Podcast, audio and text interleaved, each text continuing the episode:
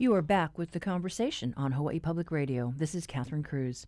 During this health and economic crisis, FEMA, the Federal Emergency Management Agency, and its Hawaii counterpart, HI-EMA, have been in daily contact. This morning, we talked with Bob Fenton, head of FEMA's Region 9, covering the Western region and the Pacific, about how it's managing the needs of the various island communities.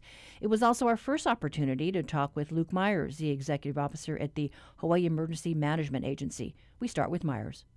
From the state emergency operation perspective, uh, in supporting uh, Director Hara and uh, Governor Ige, we, we have a number of missions that we are working.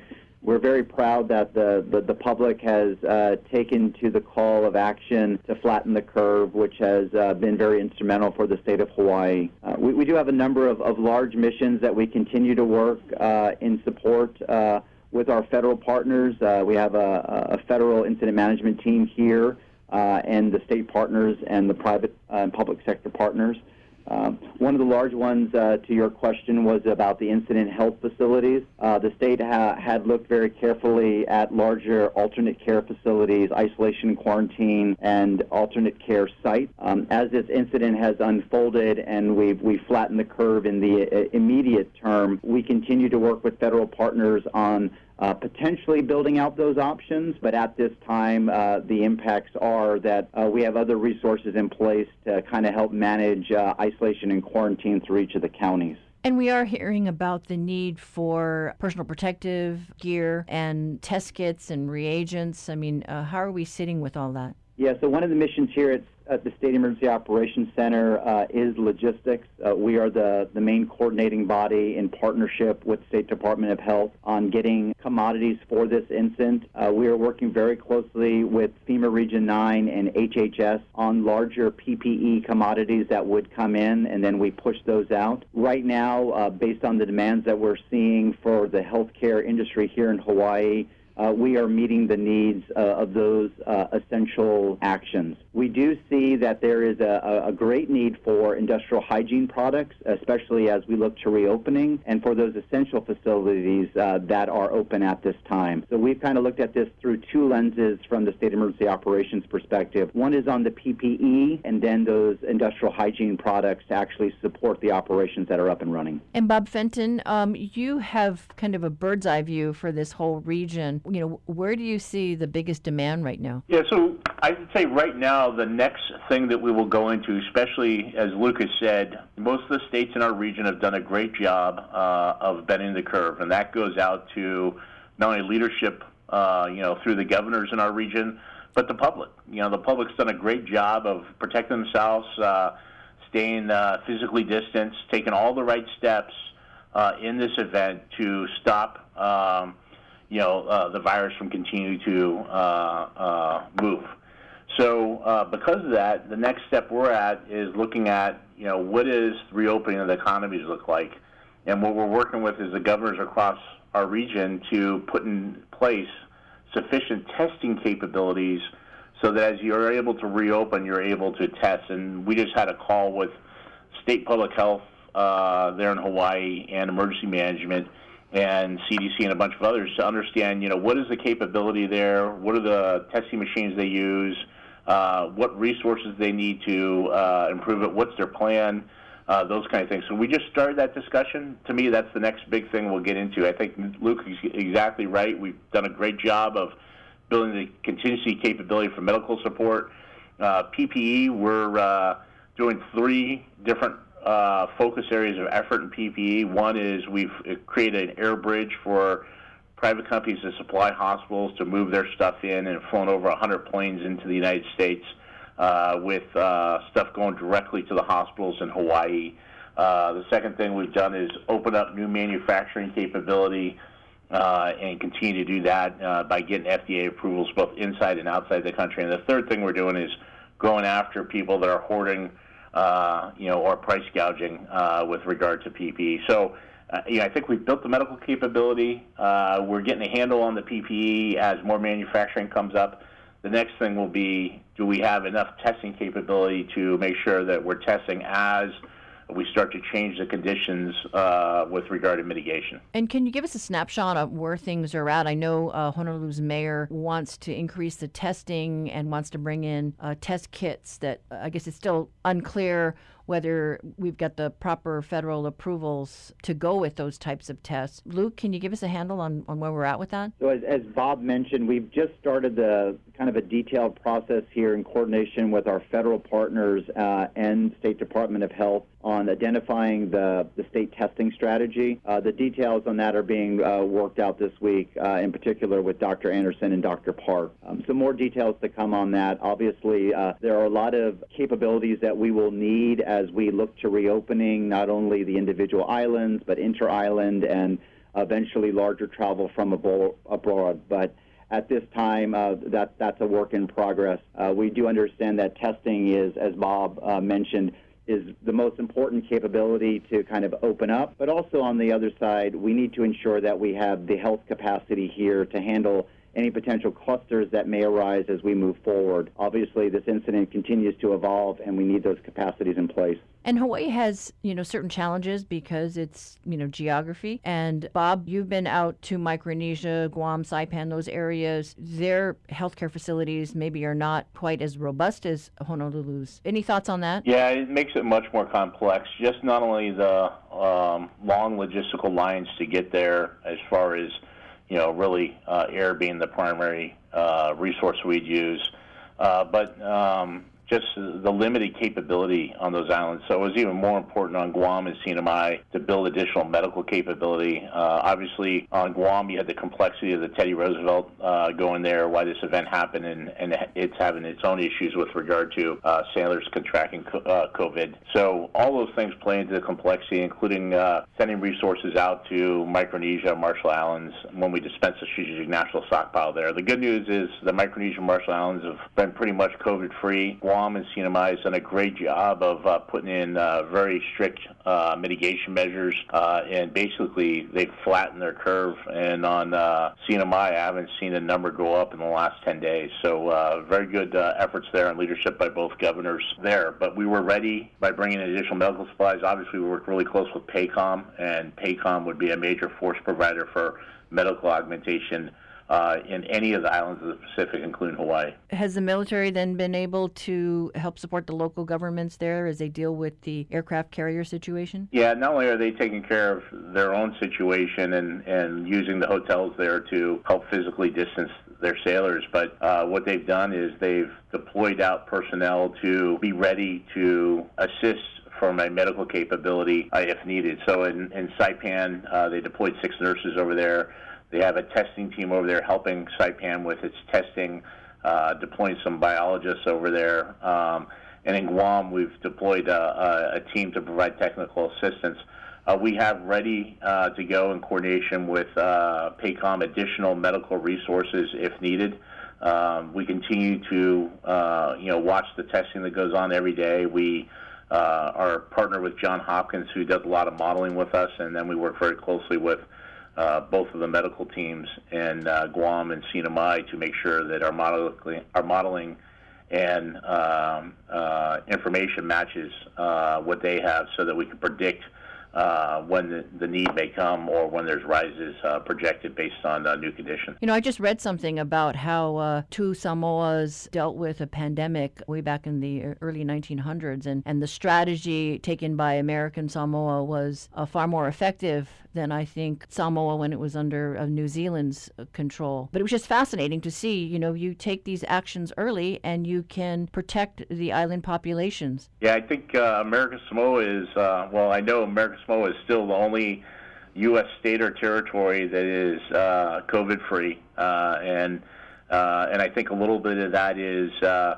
early actions, but also, as you remember, they had a measles outbreak, uh, you know, late last year, so they were taking preventative actions from that, and I think they were able to then leverage that as they went into COVID and uh, stop the movement of COVID to uh, their island. Actually, I got a call with the American Samoa governor a little bit later on today uh, to talk to him. And, and much like every other state, we still issued him a uh, major declaration, and we have a team down there. Uh, and we were also sending a team down there to increase their testing capability. But they've done a tremendous job of taking uh, measures early on to prevent uh, COVID from infecting them. Probably everybody's in the same situation, you know, looking for more ventilators in the event uh, things do escalate. Are we providing enough equipment to those uh, smaller island communities? Yeah, not only have we provided some ventilators out uh, ahead of time, but at this point I track very closely the medical capability that exists as far as ventilators, uh, beds in use, ICU beds in use, and I have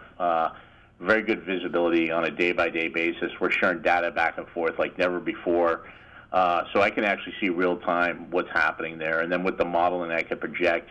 And the strategic national stockpile, uh, once we pushed it out initially, we've rebuilt it. And so that sits there and ready to use. One of the things about this event is, you know, think of COVID and, and it affecting the population as kind of a U shaped curve, meaning that you know, we started with just a couple people affected, and then it built and it built and it increased and increased. And uh, not until we took mitigation member, uh, measures did that start to bend that curve. Well, uh, what we did is we went ahead and as we, you know, everyone in the United States is at a different time uh, table as far as going into that curve. And if you remember early on, it was California, Washington, New York, and then you know other parts of the United States started going into that curve. So Hawaii, uh, Guam, and Sinai were some of the later ones to go into that, but they've done such a, a great job. Like I said, not only the governors, their leadership, the mayors, but really the public uh, in ensuring that uh, they were able to bend that curve and, and really decrease the need for any major medical capability. We still stand by. We're still ready, uh, and now we've uh, you know been able to um, purchase and turn on manufacturing and create more medical capacity that if we uh, need it, it will be there. And Luke, I don't know, have we seen any of the deficiencies in any of the medical supplies that we might be getting, let's say, from China? Through our logistics section at the state EOC, we, we have been trying to procure resources, obviously, through our federal partners. Um, but here locally, obviously, trying to support uh, the local businesses and the economy here in Hawaii.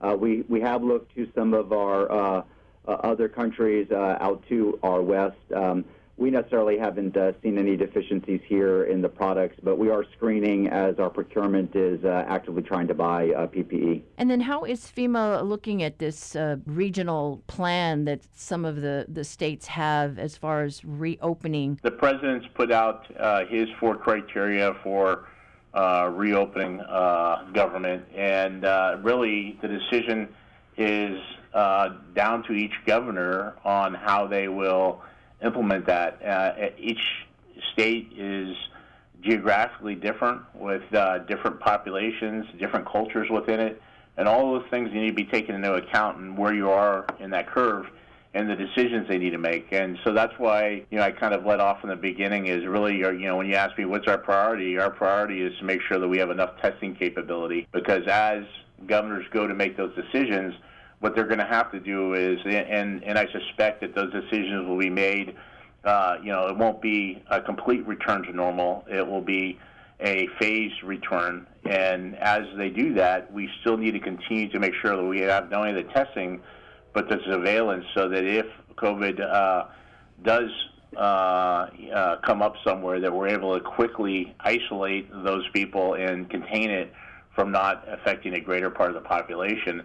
And so all that leads to making sure that we have testing, uh, that we have surveillance, and that there's a plan in place, especially for uh, island communities like Hawaii, uh, where uh, so much tourism comes in from overseas. You know that we need to make sure that we have a very solid plan in place uh, and how that will work. And so what we want to make sure is that we understand, you know, what are the requirements, uh, what support does Hawaii need with that, and that we're able to bring in those resources Uh, to support their labs. We have been talking with FEMA's Region 9 Administrator Bob Fenton and HI-EMA's new administrator, Luke Meyers, about the approach to handling this pandemic across Pacific Island communities. It is now time to take a look at what's happening around the rest of the world. A lack of access to contraceptives could lead to a surge in unplanned pregnancies, and a Southeast Asian official gets fined for breaking social distancing rules. Here's the BBC with the latest headlines. This is the Coronavirus Global Update on Tuesday, the 28th of April. I'm Nick Miles. The United Nations says the pandemic could cause a significant increase in unplanned pregnancies, and an international aid group warns that up to a billion people could become infected with the coronavirus if action isn't taken to help vulnerable countries. The United Nations Population Fund says the disruption caused by the coronavirus could lead to a rise in unintended pregnancies. John Johnson has the details. The report shows the scale of the impact that COVID 19 could have on women's rights and health. If the lockdowns last for six months, it says, up to 47 million women in low and middle income countries will struggle to access contraception. This could lead to 7 million unintended pregnancies. And as women remain trapped at home, the UN body predicts cases of gender based violence will rise. There's a warning that the world could be facing up to a billion coronavirus infections if action isn't taken to help the most vulnerable countries. Modelling by the US based relief agency, the International Rescue Committee estimates that up to 3.2 million people could die in poor countries or those affected by conflict. Austria is going further than many other countries in easing its lockdown. From this Friday, it's allowing all shops to reopen. Bethany Bell reports. Austria's recommendations for people to stay at home, except for a few key reasons, expire at midnight on the 30th of April and won't be renewed. People will be free to leave their homes, although they'll still be asked to keep a metre apart. Working from home is still encouraged. Small shops have already reopened in Austria, with all shops to follow from the 1st of May. Here in Britain, the health minister has insisted that the government is still on target towards its goal of carrying out 100,000 tests a day by the end of the week. Fewer than half that number were done on Monday. China has accused US politicians of telling lies after President Trump said Beijing could have stopped the coronavirus at its source. Without naming Mr. Trump, a Chinese foreign ministry spokesman said US political leaders were trying to deflect attention from their own insufficient response to the outbreak. A senior Malaysian politician has been fined $230 for breaking coronavirus lockdown rules. Here's Michael Bristow. This is the Deputy Health Minister, uh, Noor Azmi Ghazali, who went on an inspection to see health facilities to do with uh, COVID 19. But also on that particular trip, he uh, and a dozen other people went to a religious school where they all sat down and enjoyed a meal together. Now, the rest of the world might not have known about this had he not posted pictures of this meal on his own Facebook page. He apologised and he said he would try not to uh, do it again.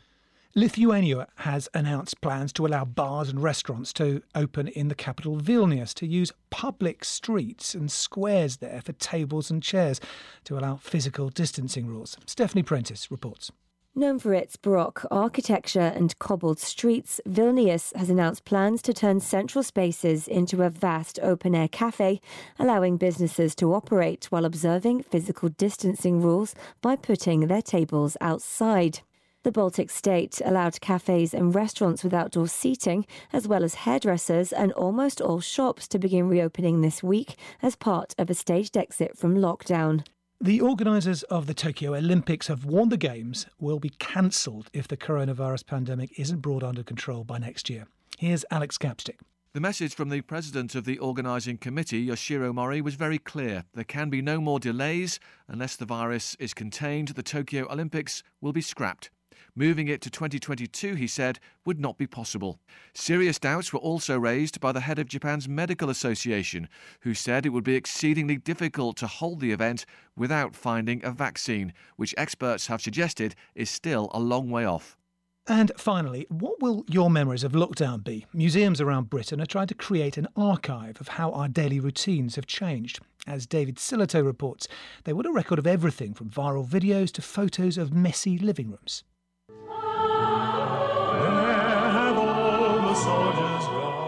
This home recording of singers who found themselves suddenly out of work has already been earmarked for the British Film Institute's archives. So too have a number of Instagram posts and TikTok videos. The Museum from Home project is bringing together a number of institutions wanting to preserve images, films, and objects that could easily be lost. Amongst them, the Museum of the Home, which wants photos of home life under lockdown, with one stipulation you must not tidy up. This is the Coronavirus Global Update.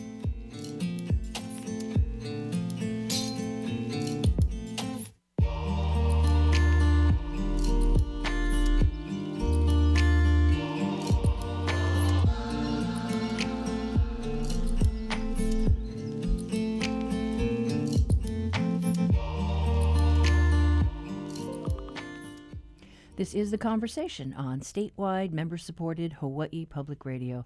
Coming up, your backyard quiz.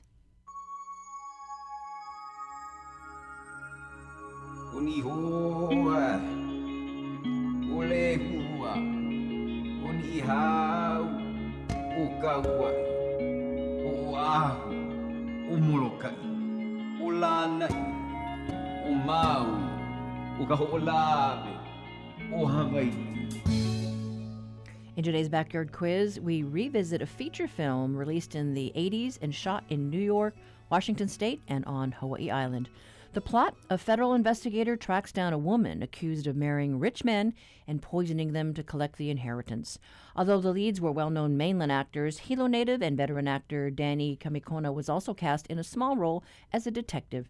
Several East Hawaii locations were featured. A storefront in old downtown Hilo was used as a private investigator's office. Hilo Intermediate School doubled as the exterior of a courthouse, and characters went on a hike inside Hawaii Volcanoes National Park. The thriller was directed by uh, Bob Rafelson, also known for classics like Five Easy Pieces and The Postman Always Rings Twice. It was also the on screen debut of celebrated playwright uh, David um, Mamet. If you were to mention this film's title today, many would easily confuse it for a superhero movie set for release later this year. So, what is the name of this movie? Call 941 3689 or 877 941 3689 if you think you know the answer. The first one to get it right gets our reusable tote bag that tells people you got it right.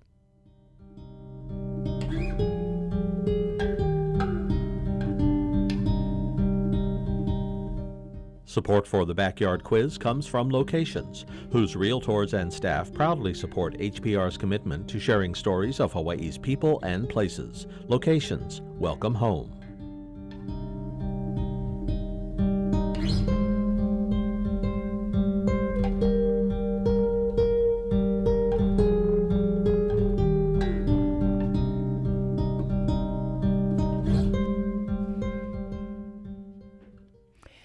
Contractors Association of Hawaii represents more than 500 companies across the state, making it the largest construction association. Cheryl Walthall is the first female executive in its 88 year history. We talked with her about how the construction industry is preparing to ramp up as more shovel ready projects get off the ground during this economic crisis. Uh, the GCA took out an ad in the daily paper pledging safety on the job during this pandemic no one wants to have an outbreak on the job site. So I think that's why the construction industry is really taking this responsibility seriously, that we're able to work through the coronavirus pandemic. And so construction companies across the state have taken additional safety measures that will help prevent the spread of the coronavirus.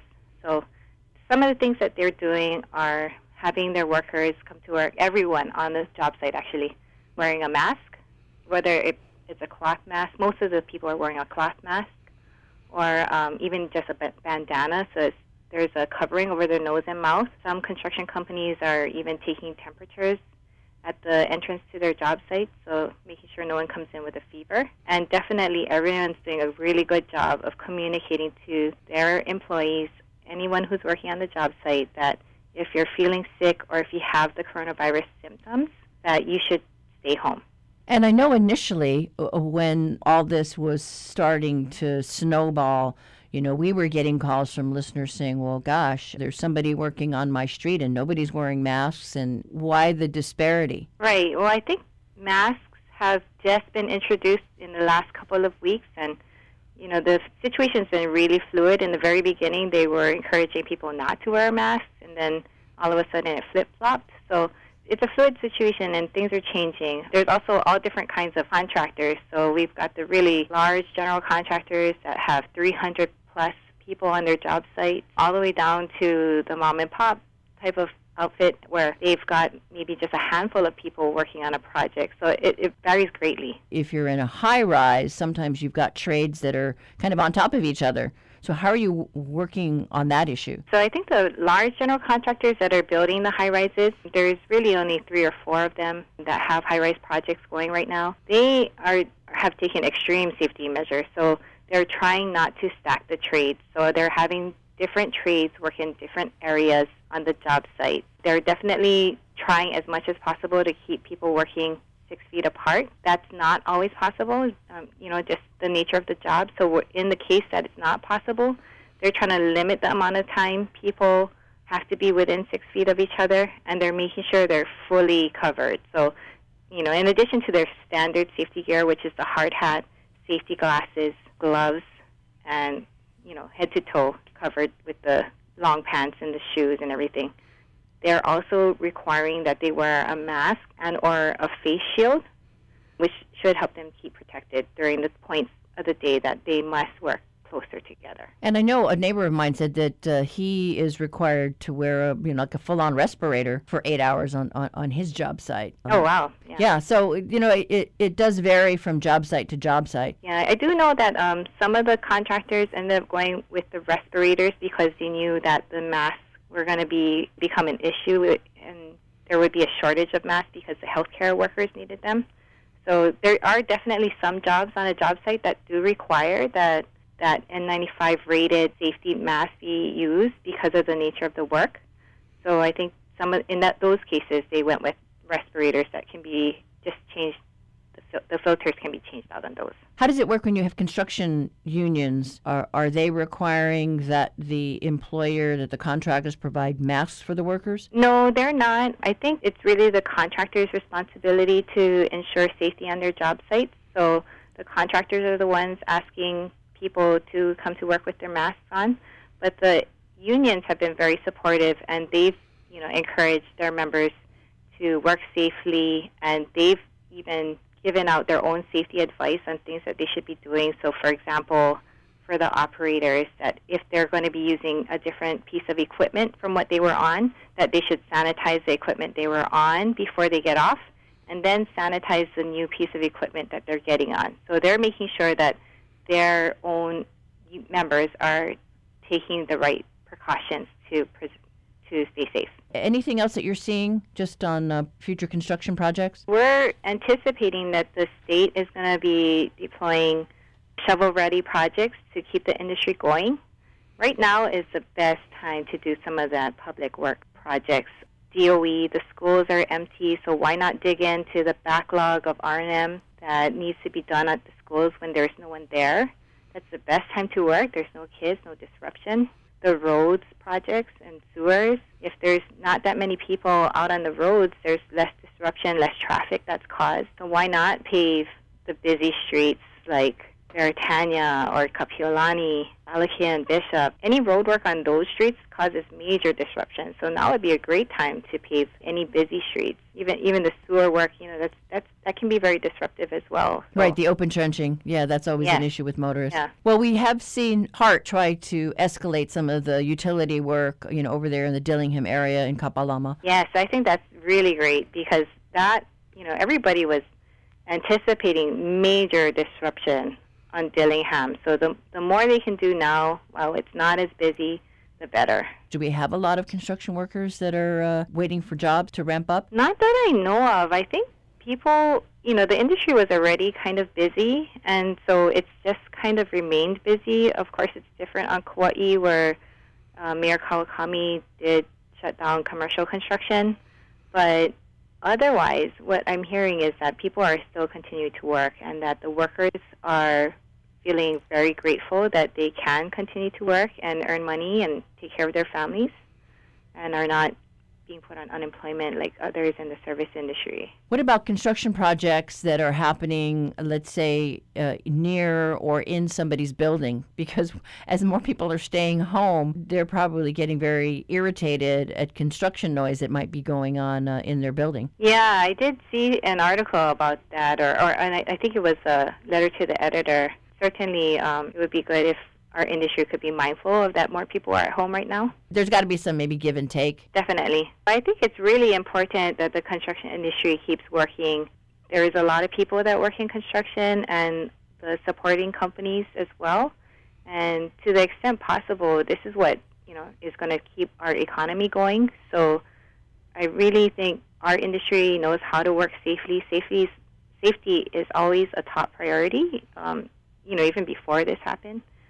So they they really can keep our economy going, and if work picks up, there's opportunity for other people to maybe change careers and join the construction industry. So I think that's something that some people who are currently in the service sector could think about and consider. Okay, because you're going to need more hands on deck? Yes, yeah, so definitely more hands on deck.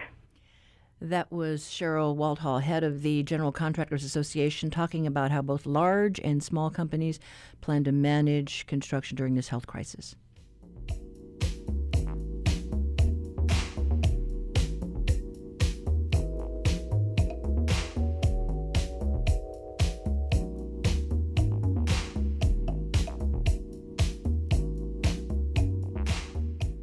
Support for Hawaii Public Radio comes from PAR Hawaii, an energy company continuing to supply fuel to Hawaii's communities with a commitment to health and safety.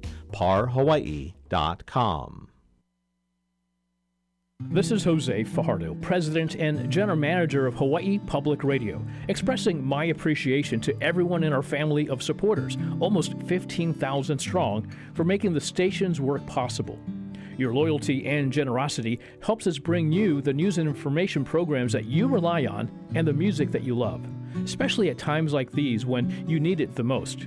Your support benefits the entire community. So, on behalf of all of us, mahalo. Honolulu Civil Beat partners with us on a segment we call Reality Check. Editor Chad Blair joins us this morning with a story about how life in our schools has changed and may transform going forward. Good morning, Chad. Hi, Catherine. Good morning to you. So you have a story by Suevon Lee about uh, the mm. snapshot going forward. Right. Suvon covers uh, public K through 12 mostly, but she's uh, terrific. And what she did is she talked to a number of folks in the DOE to get a sense of well what's going to change. Uh, and the story basically says COVID 19 can be looked at as an opportunity to essentially tear up the playbook that we currently have in place, have had in place for a long time on how we approach schools. Remember, as we speak, there are 293 campuses statewide that are shut down for the rest of this school year, that is until uh, next month in May. And that means 180,000 students from K through 12 uh, are not able to have direct contact, at least in person contact with their teachers, let alone each other. So Suevon's article focuses on, focuses on how this really has forced educators to shift very rapidly uh, to what she describes as new modes of instruction, as well as how do you stay in contact with your students and parents when there's a pandemic going on. Yeah, because all I think about is once we get back in the classroom, how do we do the distancing? I mean, are you going to have to hold classes outdoors, particularly with the classes maybe that are very large and overcrowded? Yeah, that's something that at least one uh, educator that uh, Suevon talked to said, look, maybe we ought to look at smaller classes, maybe 10 to 15 students instead of 30. Maybe you need to have a more spacious uh, learning environment. We've already known a lot about discussing about having more access to uh, devices, you know, iPads, uh, and other laptops perhaps for remote learning. So that, that is something you mentioned uh, distance. Here's an idea. Um, you may have to take temperature readings uh, when students get dropped off at school before they go in. You may need to stagger the times in which the parents are dropping those kids off, right? You don't want having them all come at the same time. You may want to have kids eating their lunch inside those classrooms where everybody has a desk that's six feet apart, right? Rather than have everybody gather in the cafeteria. Yeah, I mean, what a change, right? I mean, everything from the physical part to just also the the social part. Right, exactly. And we should say the White House has advised on a number of things, including limiting field trips, which is too bad. That was my favorite part as a yes. student, is going on a field trip. Uh, and, um, you know, but these are things that a lot of people are looking at. Do you stagger the school days? Is there a way to change the whole rhythm of the school year? Uh, there was one other. Uh, person that Suevon spoke to, a fifth grade teacher. Actually, there were several others, but this particular fifth grade teacher on the Big Island quoted Dickens. Of course, a school teacher quoting Dickens. This is the best of times. This is the worst of times. The good is that there is a stronger sense of community, right? We are all in this together, although our disagreements on how well some of us are going to come out of this together. But the bad, of course, is that uh, the health, the environmental situation has been traumatic, let alone the economic challenges. But again, distress, can we look at this as an opportunity rather than just to be per, uh, you know, paralyzed in terms of not being able to move forward? And I just think about these concepts that we had and have talked about for eons small Mm. classroom size, uh, staggered work days, and you know how do you make that work? How do you get the unions to buy in? How do you get the, Yeah. the teachers union to to to look at this different structure? Well, hanging over all this, of course, was Governor Ige suggesting last week that there'd be a 20% pay cut uh, for teachers, and that upset. You mentioned the union. The HSTA is not happy about that at all. Suevon did talk to one DOE teacher who actually lived through the furlough Fridays. Remember that back under the was it 2009 with Governor Lingle, and she had planned to work another seven years. But if if there's going to be a 20% pay cut, well, gee, maybe she's going to retire in two years. This all comes, speaking of longstanding problems, as we have an annual teacher shortage of 1,000 teachers every year. That's how much we fall short and have to make up with uh, part-time or temp workers and in, in other ways. Yeah, we, we often see at the end of the year how a lot of teachers do retire. A lot of educators decide to hang it up, and this might be uh, the thing that uh, prompts more of them to do that. Yeah, one other thing I would add uh, a school psychologist said, you know, we really need to look at new ways of dealing with trauma. Uh, and that, you know, school isn't just about learning, it's about uh, socializing, it's emotional, it's behavioral. There's a lot of components. Maybe one lawmaker, or rather legislator, let me get that right, one teacher said, maybe we need to have wraparound services uh, for mental health. That may be very important going forward. Yeah, the best of times, the worst of times, and we've seen the best and worst of a lot of people out there. Thanks so much, Chad. Thanks, Catherine. That was political and opinion editor Chad Blair with today's reality check. Uh, read Suevon Lee's story uh, today online at civilbeat.org.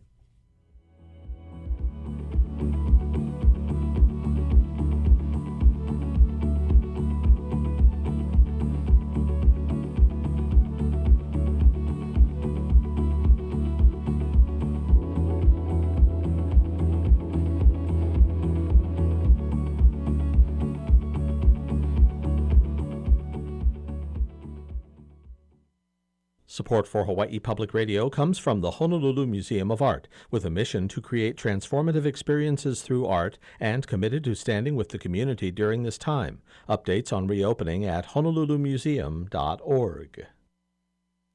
I'm Stephen Dubner. On the next Freakonomics Radio, will COVID 19 spark a Cold War or worse with China? I think it's very clear that mishandling of the early crisis significantly increased the price that every other country of the world is going to pay. The U.S. spent the last few decades waiting for China to act like the global citizen it said it wanted to be.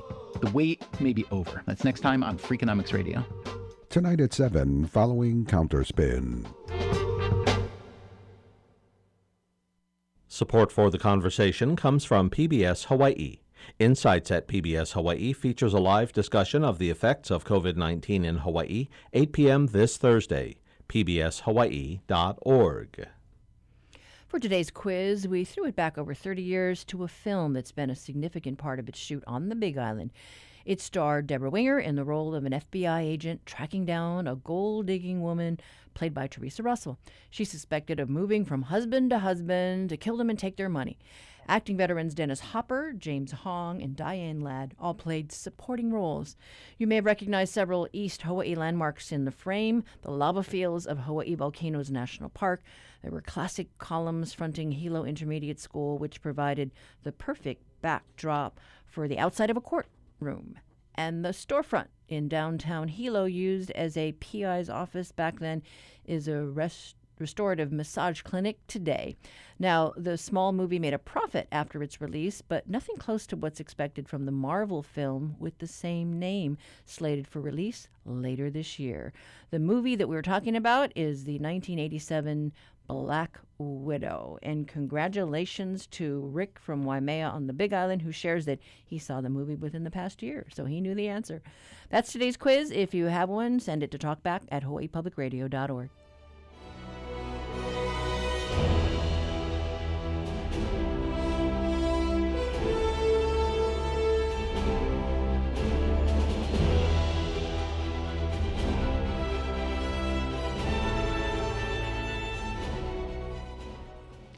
Well, Mother's Day flower sales are a go after a red light, green light snafu with the state administration on this issue.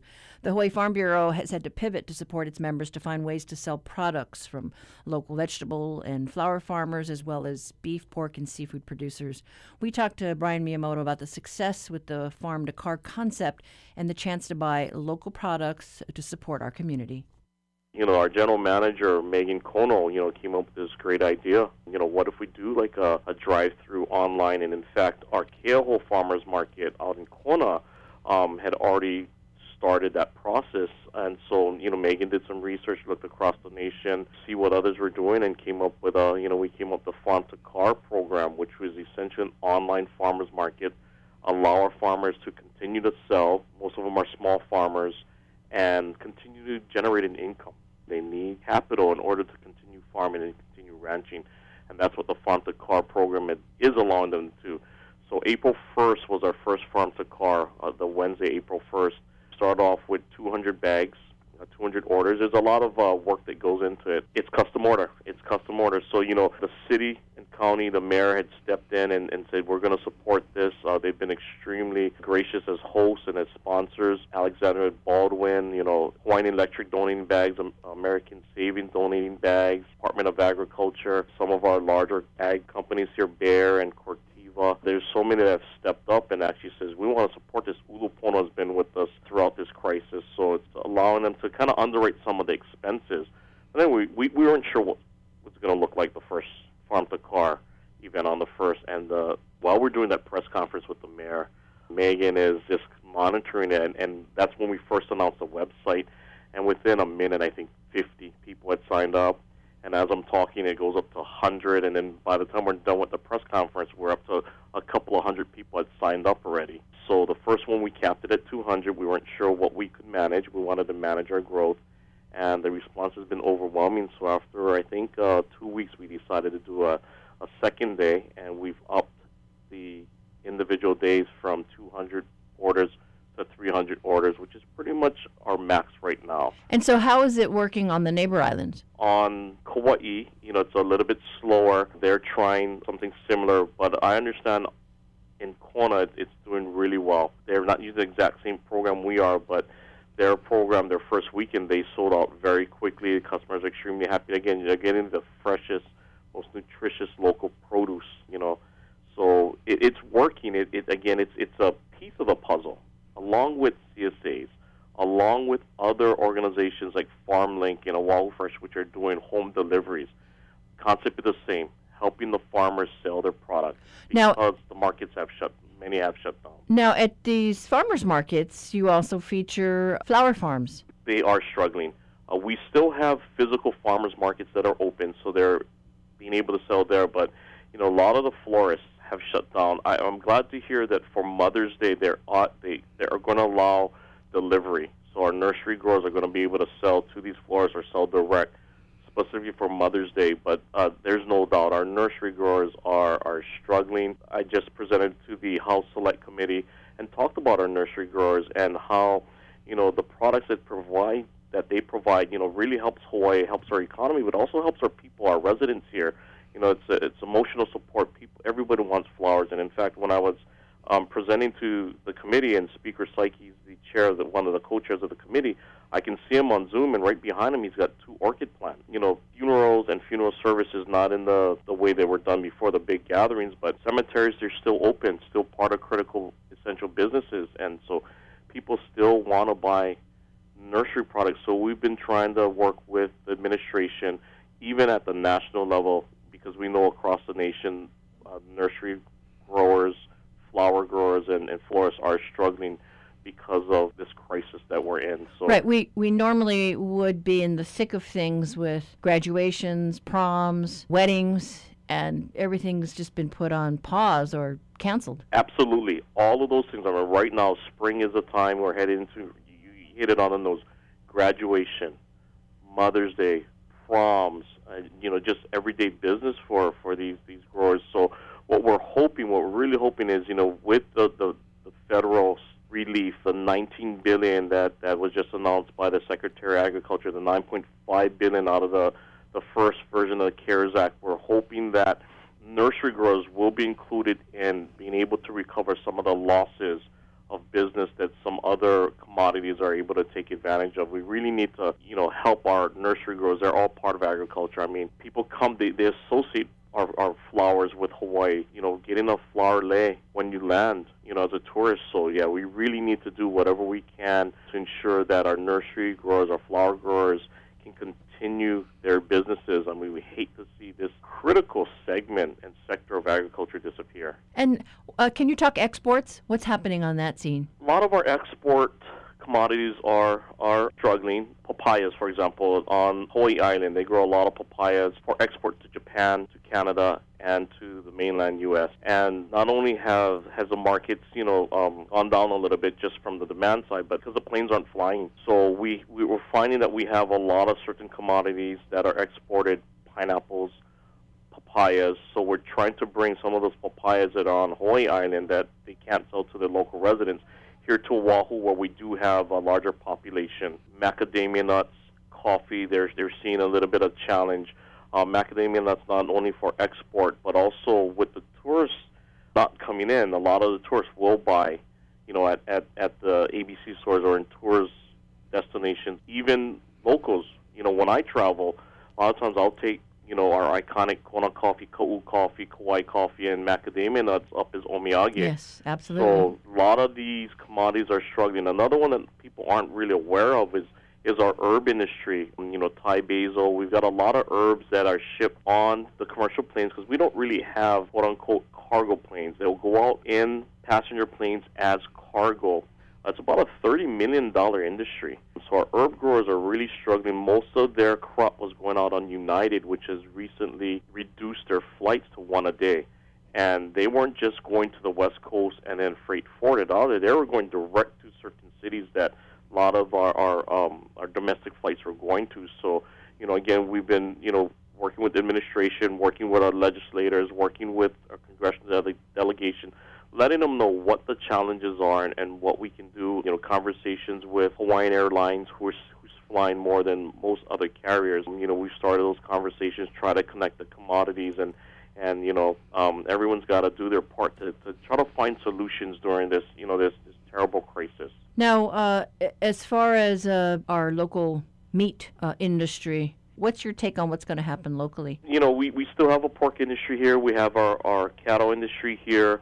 Um, we know that you know there's there's supply still here. So, but as everyone, as you're you're saying, you know, you see the news and a lot of these larger plants, Tyson and the South Dakota plant, uh, because of um, you know the coronavirus, they are they are shutting down. So I believe we we may see. I, I won't say we will because there's a lot of stuff that's that's already been processed, that's frozen. We may see a reduction in some of those products, those uh, proteins coming in. So you know, we're really uh, going to depend on our local producers here. Uh, they're trying to ramp up their production uh, or, or the processing. So I even talked to some of our hog farmers, and they do have whole hogs. So it's just a matter of, of putting more through processing and getting the, the local stuff available. And again, the positive is it, it, it, exposes, so to speak, uh, Hawaii residents to more of the local products and the great local products that we have. And we, you know, we'd love to see it, an increase in, in purchasing demand for great local, you know, produce and, and meats and value added products, all these products that our farmers and ranchers and aquaculturists are growing for, you know, our, our residents here in Hawaii. That was Brian Miyamoto, head of the Hawaii Farm Bureau, encouraging residents across the state to buy local and support our homegrown vegetable, fruit, and flower farmers, as well as our beef and um, pork, uh, and seafood producers.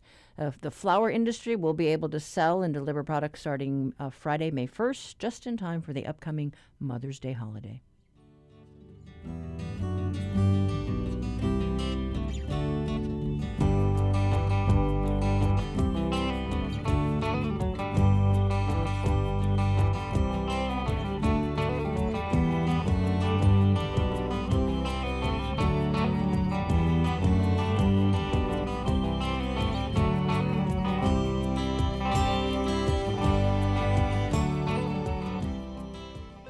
That wraps it up for today.